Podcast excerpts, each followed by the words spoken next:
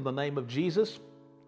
I pray that your house will become a sanctuary of praise and worship right now, and uh, that you will sanctify it and participate uh, in the church in the house experience and in the Word of God. Also, I want you to notify your family, friends, and networks that it's word time. And if you know anyone that needs a word in season, just go ahead and send them the link and say, Come on in and join Bishop Wayne and the iCan Community Church are streaming life, hope, help, and healing right now through the Church in the House experience. All right, let us pray. Father, in the magnificent name of our Savior, Jesus Christ, we are grateful for another opportunity to connect, to share, to learn, and to grow. And we are seizing that opportunity with urgency right now. We want your word to come forth with clarity, precision, and power. We want it to reach its target in our heart and initiate the process of transformation, even a paradigm shift that moves us from where we are to where we need to be. God, let my tongue be the pen of a ready writer. Let the anointing fall fresh upon us all. Let the fire of the Holy Spirit be present in every house and every home, on every device where this message is being broadcast.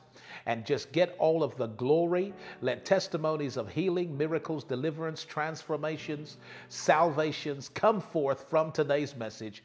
This we have prayed in the mighty name of the Lord Jesus Christ and all the saints that love Jesus said amen and amen.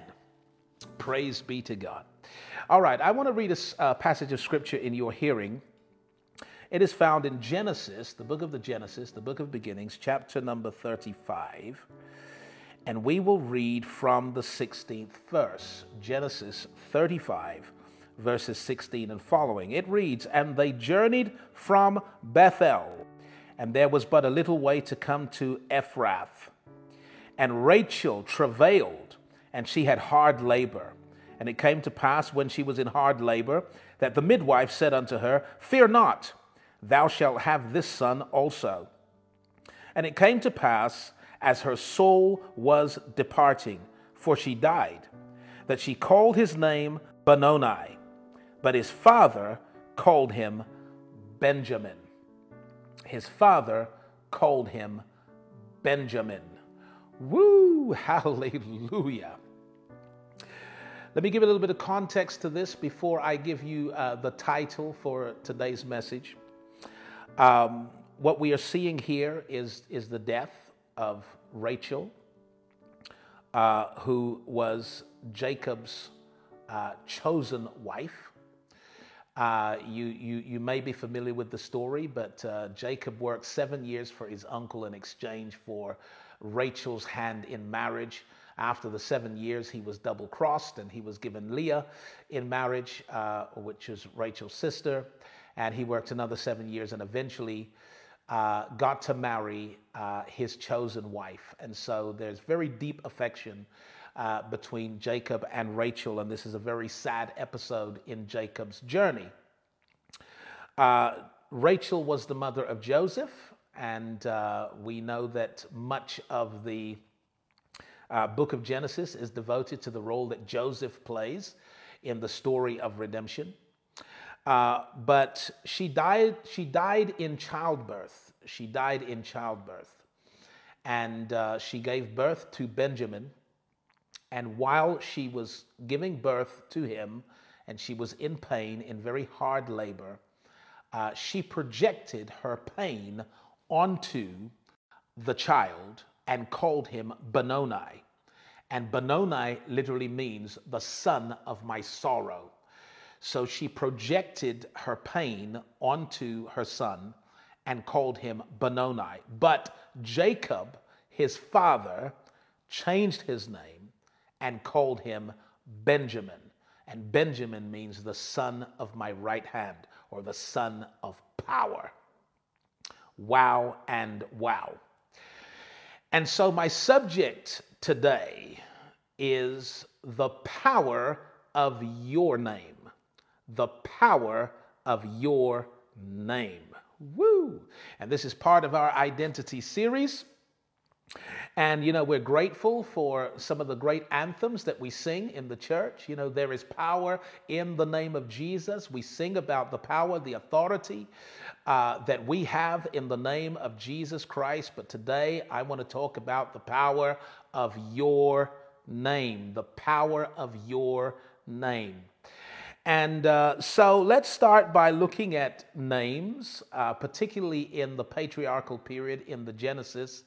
You know, whenever you know, whenever a child was named, the naming of a child was a very sacred and prophetic ceremony. They didn't name their children based on what was popular, what was fashionable, what sounded nice. You know, uh, typically today, someone has a child and, and, and, and tries to, to, to get a ring uh, to, to the name, maybe a string of names that, that has a kind of a ring to it. Uh, certainly, that's been a practice uh, in the West. Other parts of the world attach a lot more meaning to a naming ceremony, uh, like they did in the Bible. The naming of a child was a sacred ceremony and a prophetic declaration over that child's life and destiny um, there was always a story in the name. Uh, whenever you named your child, uh, you were either prophesying into their future, uh, making a prediction of their future. Uh, you were you were making a promise concerning uh, their journey and the outcomes of their life, or you were telling a story about how they came into the world. But there was always meaning in a name. And of course, when people named their children, you know, they did their best to, to, to put into the name a meaning that that child could, could grow to understand and learn and learn something about themselves, about their history, and about destiny. But on some occasions, they got it wrong. And this is why we find in the Genesis God changing people's names. He would change the name. For example, Abraham was originally Abram. His father called him Abram. And Abram has a, has a particular meaning. Uh, it literally means high, high father, okay, uh, or great father. And it really spoke more about Abraham's father. It was, it was uh, Abraham's dad's way of saying, look, the thing I want you to remember is that your dad is great. But we learned that God changed Abraham's name from Abram to Abraham. And he said, Neither shall you be called Abram anymore, neither shall you call yourself Abram anymore, but Abraham, because a father of many have I made you. In other words, I, from this day forward, I want you to call yourself what I call you. I want you to disregard what they call you because they are often naming you out of their misinformation and their miscalculation and their misunderstanding of who you are. I want you to disregard what they call you. And from now on, Abraham, you call yourself what I call you. And it's interesting that God was speaking of things that are not as though they were, because that is the language of faith and that is the creation code. That is the code for creating. That's creation talk. When you speak of things that are not as though they were, you are materializing those things. And, and, and this may sound super spiritual to some, but the truth is that every physical thing uh, has a spiritual source. Uh, the Bible says uh, that by faith we understand that the worlds were framed by the Word of God, so that the things which are seen, the things which can be seen were not made of things which do appear. Uh, in other words, every physical thing came out of the spiritual world, and every physical thing came out of a conversation or a commandment from the mouth of God. And so when you are when you are speaking and you are uh, commanding and you are naming you are in, in some sense creating a new reality. And so, this is why God changed Abraham's name before he changed Abraham's circumstance. He changed Abraham's name before he changed Abraham's circumstance. In other words, Abraham didn't have any children uh, when God said, change your name. He certainly didn't have Isaac, who was the son of promise. Uh, and yet, a man with no children God said, from now on, call yourself the father of multitudes. Call yourself the father of many. Call yourself the father of nations. Begin to speak of things that are not as though they were. Begin to tap into your creative capacity and create by your instructions a new reality by simply calling yourself what you intend to be. Call yourself now what you intend to be, what you believe you're going to be. So we see that God changed Abraham's name. We also notice that God changed Jacob's name. And the changing of his name was the blessing all by itself. Uh, if you're familiar with the story, you will know that Jacob wrestled with an angel all night and said, I will not let you go unless you bless me. And the angel fundamentally blessed him by changing his name from Jacob to Israel. Why? Because Jacob, as a name, had meaning. And the meaning was supplanter or heel grabber. Because when Jacob was born, uh, you know, he was a twin, and and he uh, uh, his his brother Esau came out first, but Jacob, as a, as a baby, was holding on to his heel. And so he's named based on that history. And, uh, and it really meant, you know, a supplanter, someone who's always trying to grab what's, what's not theirs. And in some strange way, he began to live out that identity throughout his life.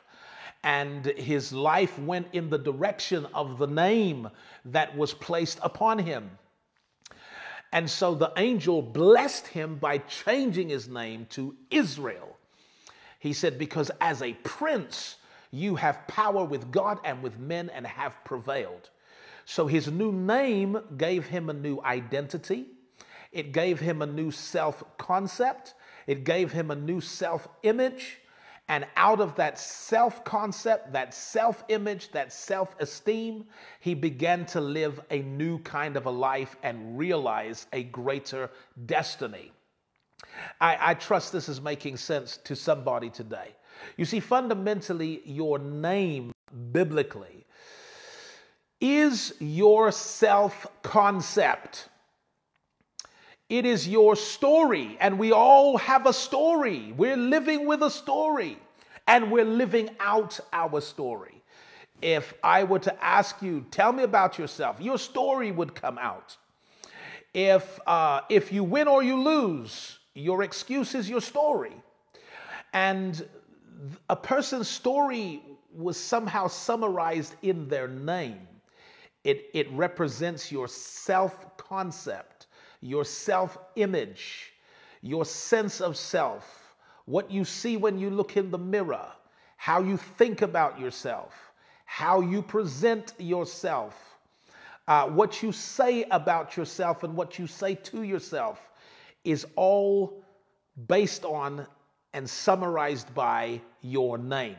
So that when God changed a name, He wasn't just changing a sound, he was changing your beliefs about you. He was changing your concept of yourself. He was changing the way you think about yourself, the way you speak about yourself, the way you present yourselves to others, and the way you require others to think of you. When God changes your name, it is a psychological operation for you to begin calling yourself um, and thinking of yourself in a new way. Woo, hallelujah. Well, I, I, think I think we're almost through the introduction, and you know I never preach a long sermon. It's the introduction that takes all the time, and I think that we're almost through the introduction. Uh, I just want to make it absolutely clear that the act of changing someone's name from Abram to Abraham, from Jacob to Israel, the act of changing the name was an act of changing the person's concept of themselves. And I want you to know that God will always change your name before he changes your circumstance. He'll change your name before he changes your situation. Woo! Yep. He changed Abram's name before he changed his situation or circumstance. He changed Jacob's name before he changed his situation or circumstance. And God will always change your name before he changes your situation or circumstance. And hopefully you understand what I mean. He will change your self concept. He will change the way you think about yourself, the way you speak about yourself, the way you regard yourself, what you believe about yourself. He will always change that first before changing your circumstance. Why? Because if we bring the old you into a new circumstance, the old you will quickly reduce the new circumstance to the old circumstance.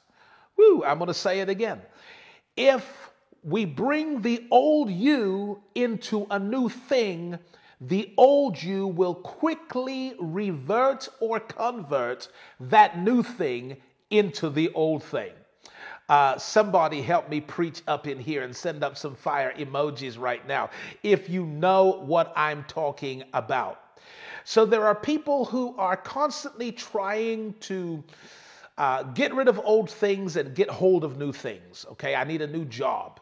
I need a new career. I, I need I need a new house. I need a new place to live. I need a new car. I need some new clothes. I need a, I need a new partner. You know, I, I need a new church. And constantly looking for a new thing without realizing that if you bring the old you into the new place, the new place will quickly begin to look, feel, smell, and, and become like the old place.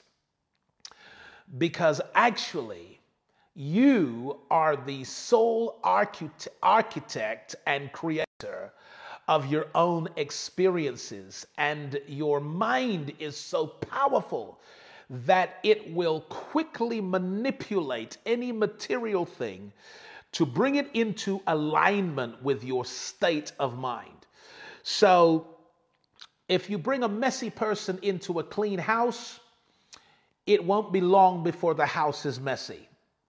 If you bring uh, an impulsive uh, buyer into a lot of money, it won't be long before the impulsive buyer is broke again.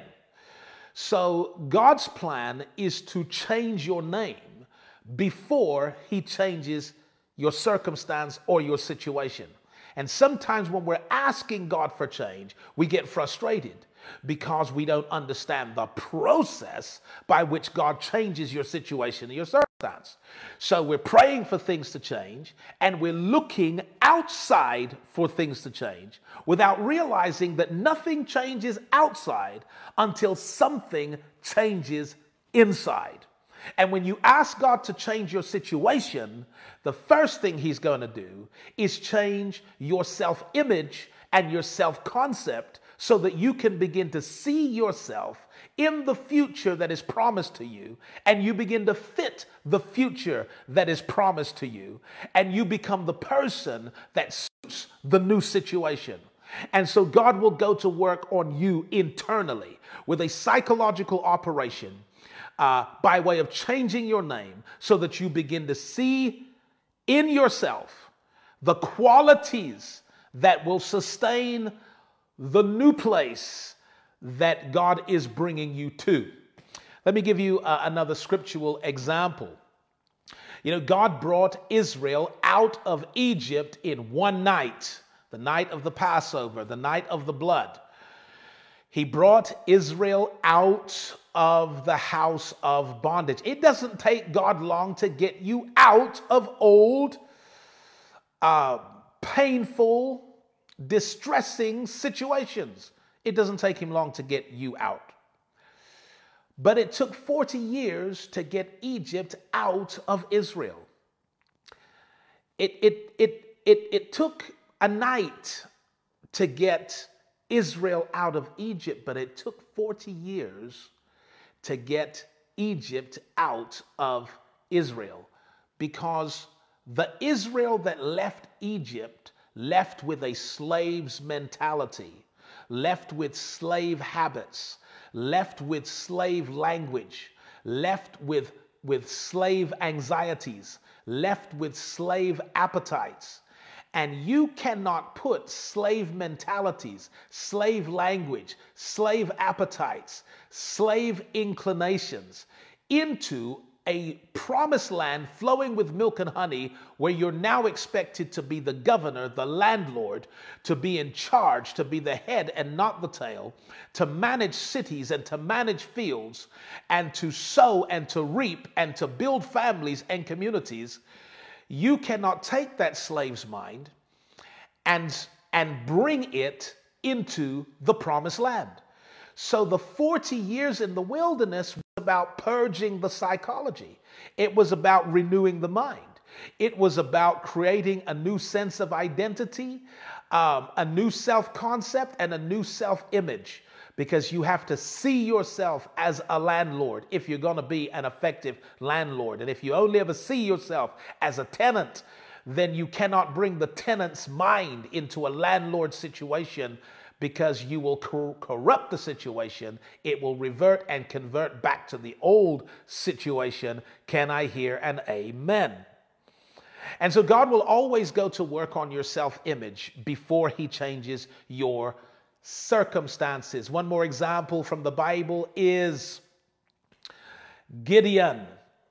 Gideon was uh, that one God chose to liberate uh, Israel from the oppression, the brutality, and the cruelty of the Midianites. And yet, he had no idea of the grace, the anointing, the favor, the calling, the power that was upon his life. So he was hiding from the Midianites. He was in his cave, hiding from the Midianites. But God came to Gideon and saluted him. An angel saluted him in a very particular way. The angel said, The Lord is with you, you mighty man of valor. What? You calling? Hold on a second. Have you got the right address? Is you sure? Is it me you're looking for? Yep. The Lord is with you, you mighty man of valor. Why is it that God would change his personal paradigm, his self image, and his self concept before changing his situation. Because you cannot bring the old you into a new situation and that new situation survive. So before God changes your circumstance, don't get frustrated. Uh, you know, don't don't become impatient. There's an operation that has to take place first. And when that operation is complete, you will agree with God as to who you are. You will begin to call yourself what He calls you. You'll begin to think of yourself the way He thinks of you. You'll begin to speak about yourself the way He speaks about you.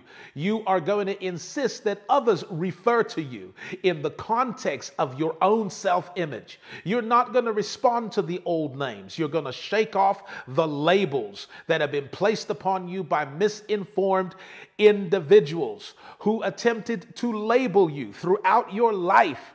Uh, perhaps in your childhood, you were called, uh, you know, uh, stupid. You you were called, uh, you know, uh, uh, in, incompetent, incapable, maybe a rebel. All of these labels that, that can be placed upon us by adults who should know better, who are Uh, unknowingly prophesying that into your life by calling you those things.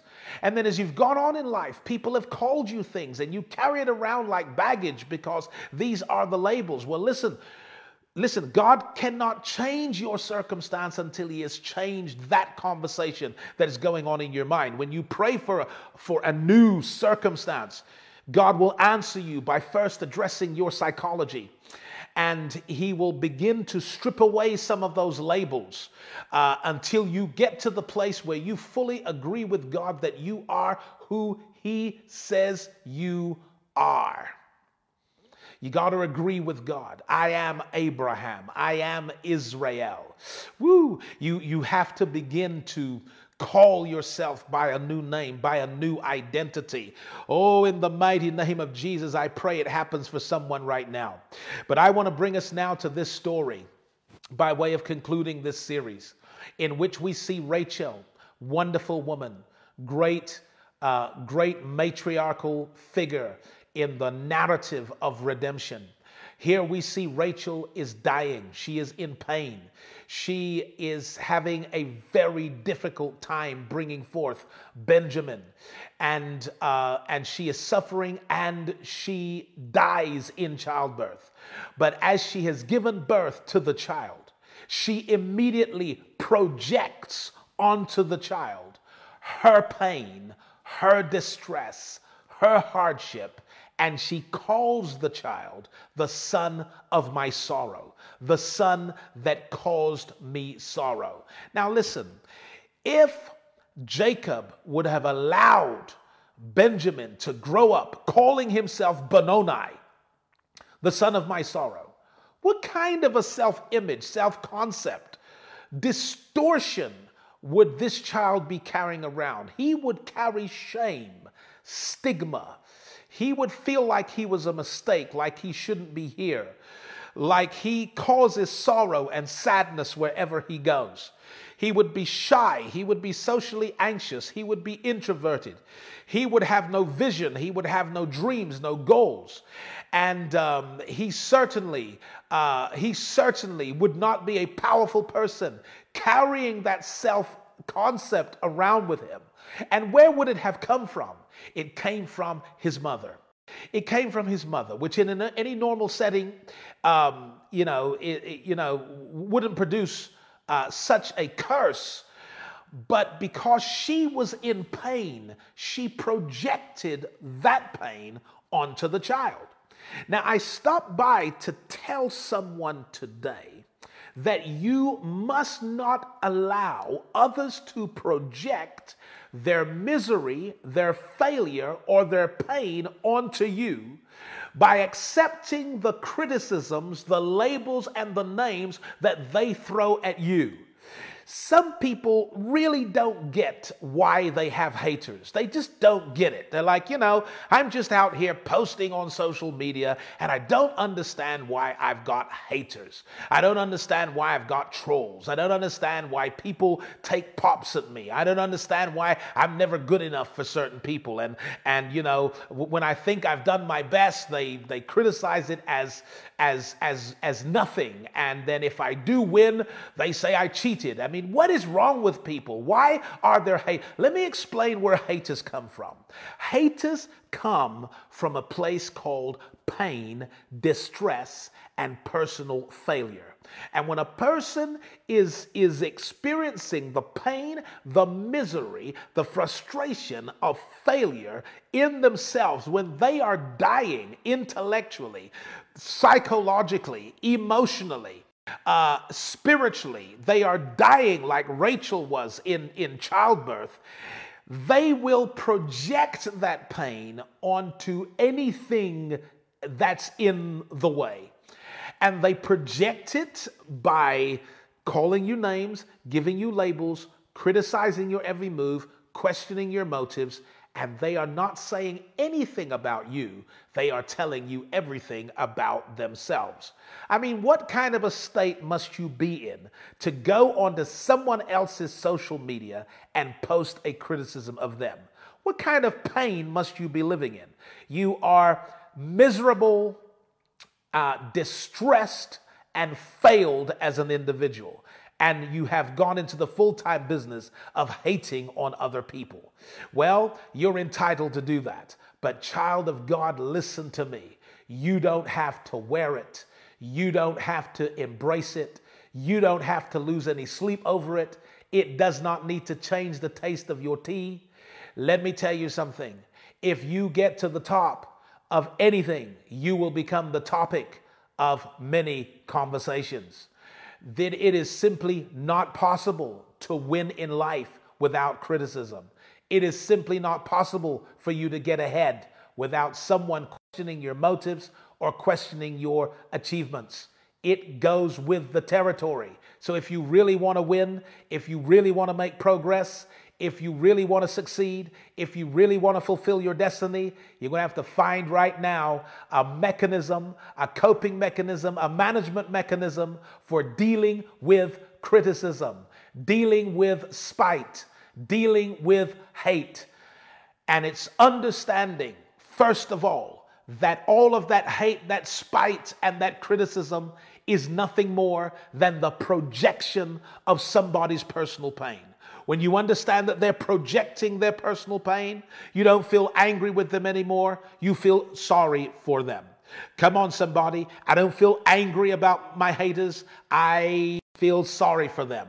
I cannot imagine the depth of pain you must be into. Uh, you must be experiencing in order to go into the full time business of hating on another person. Well, thank God for Jacob. Jacob realized that if he were to allow Benjamin to grow up with the curse that his mother put upon him by naming him out of the projection of her pain, then he would not have fulfilled his destiny as a son of Israel. And so Jacob refused the dying wish of Rachel and changed the name from Benoni to Benjamin and said, No, he is not the son that caused sorrow. He is not a son of sorrow. He is the son of my right hand. He is the son of power. He is going to manifest power. He is a powerful man, a powerful boy with a powerful destiny and a powerful future. I speak power into his life. I speak greatness into his life. I speak a destiny of greatness into his life. And I reject this label that was the projection of somebody's pain and misery. I reject it and I I bless you, my son. I bless you with a name that you will grow to, to realize is your truth self image, your self worth, and you will develop a powerful self uh, concept that gives you confidence and courage to strive for the very best in life. You know, Rachel was Benjamin's mother. And in this respect, she represents the circumstances and situations we have come out of. Woo!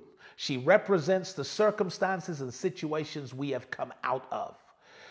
Some of you, under the hearing of my voice, have come out of dire situations, painful situations, difficult situations. You've come out of broken places. You've come out of wounded places. But when you come out and God brings you out, leave the labels behind. Woo, somebody help me preach up in here. When you come out of a painful situation, leave the labels behind. Failure is an event, it is not a person. Something failed in your life doesn't make you a failure. It failed. You are a winner and you are bound to succeed. And so leave the label failure behind. Leave the label of stupid behind. You are phenomenally intelligent in your spiritual intelligence, and you are intelligent enough to be listening and participating in this church in the house experience. Leave those labels behind. Someone called you a bad mother. Someone called you a bad father. Someone called you a bad husband, a bad wife. Someone called you a bad son. Someone said you're a failure. Someone said you'll never amount to anything. Someone said you can't handle money. Someone said you don't know how to look after yourself. You're lazy. People have thrown these labels on you. When you come out of those circumstances, leave the labels behind. And instead of looking to your the mother of, of your circumstance, look to the father of your destiny. Jacob, the father of Benjamin, said, No, no, no, no, no. He is not Benoni. He's not Benoni. He may have come through sorrow, but he is not the son of the sorrow. He is the son of my right hand. Your father God knows who you really are. And I pray for you that in this season, you will reject every label and name that was projected upon you by misinformed individuals who were dealing with the, misery of their own pain and failure and decided to take it out on you. I pray that you will be delivered from every label that was attached to you from a broken circumstance or situation that you came out of, and that you will look to your Father God and say, God, you give me a name that I can live with and that I can live from. You tell me who I am. If you tell me that I'm a prince, then I agree with you and I'll call myself that from this day forward. If you tell me I'm blessed, I am going to call myself blessed from this day forward. If you tell me I'm all right, I'm going to call myself all right because your Father knows who you are. I pray that this word blessed you today. I pray for you in the name of Jesus that as we move through and navigate our way through the crisis, the perilous and uncertain times, that there is one thing you will not be uncertain about. I pray that you will not be uncertain about who you are and whose you are. You see, there's power in the name of Jesus, and there's power in your name, your self concept your self image, your self worth, your self esteem, your self story. There's power in your name. Well, what a powerful message we have just heard from the Word of God. And it's now time to respond to that Word. The most important response you could make to God is to simply say, Yes. Yes, Lord. Yes to your will. Yes to your way. Yes to God's offer of eternal life of the forgiveness of sins and of reconciliation. See, God is extending to you right now an opportunity to plug back into the power, to reconnect with your Creator. You know, we got disconnected through sin, but we can reconnect it through the Savior, who is Jesus Christ. And in times like these, in these perilous and uncertain times, we need to live the connected life. Because as you're connected to God, His power is available to you, His grace is available to you, His heavenly resources are available to you as we live the connected life. And so that connection starts with your simple confession of faith and of your surrender to Christ as Lord and Savior. You can do that right now with a very simple prayer. I want you to pray with me right now. It's the most important prayer that you could pray. Let's pray. Dear Lord Jesus Christ, I come to you now just as I am. I know that I'm a sinner. I know that I have sinned. I know that I've come short of your glory and that I'm not worthy of the things I'm asking. But today I believe with my heart what I now confess with my mouth that Jesus Christ died for me and he paid my sin debt. He paid the debt he didn't owe because I owed a debt I couldn't pay. And today, by faith, I receive the sacrifice of Jesus on my behalf. Today, by faith, I invite the Lord into my heart to live in me, to become my personal Savior and my very best friend. From this day forward, Lord Jesus, I will live for you and serve you all the days of my life. And this I have prayed sincerely from my heart in the name of Jesus. Amen. Amen. You've been listening to a live sermon at iCan Community Church. We hope that you feel inspired, informed, and empowered to take your life to the next level. We want to build a relationship with you, whether you attend ICC or not. Course, we would love for you to visit or even to join. And if that's not possible, we can still stay in touch. Go to our website at www.icancommunitychurch.com and subscribe to our mailing list for updates on special events which may be coming to an area near you. Until next time, this is Bishop Wayne Malcolm saying God bless you.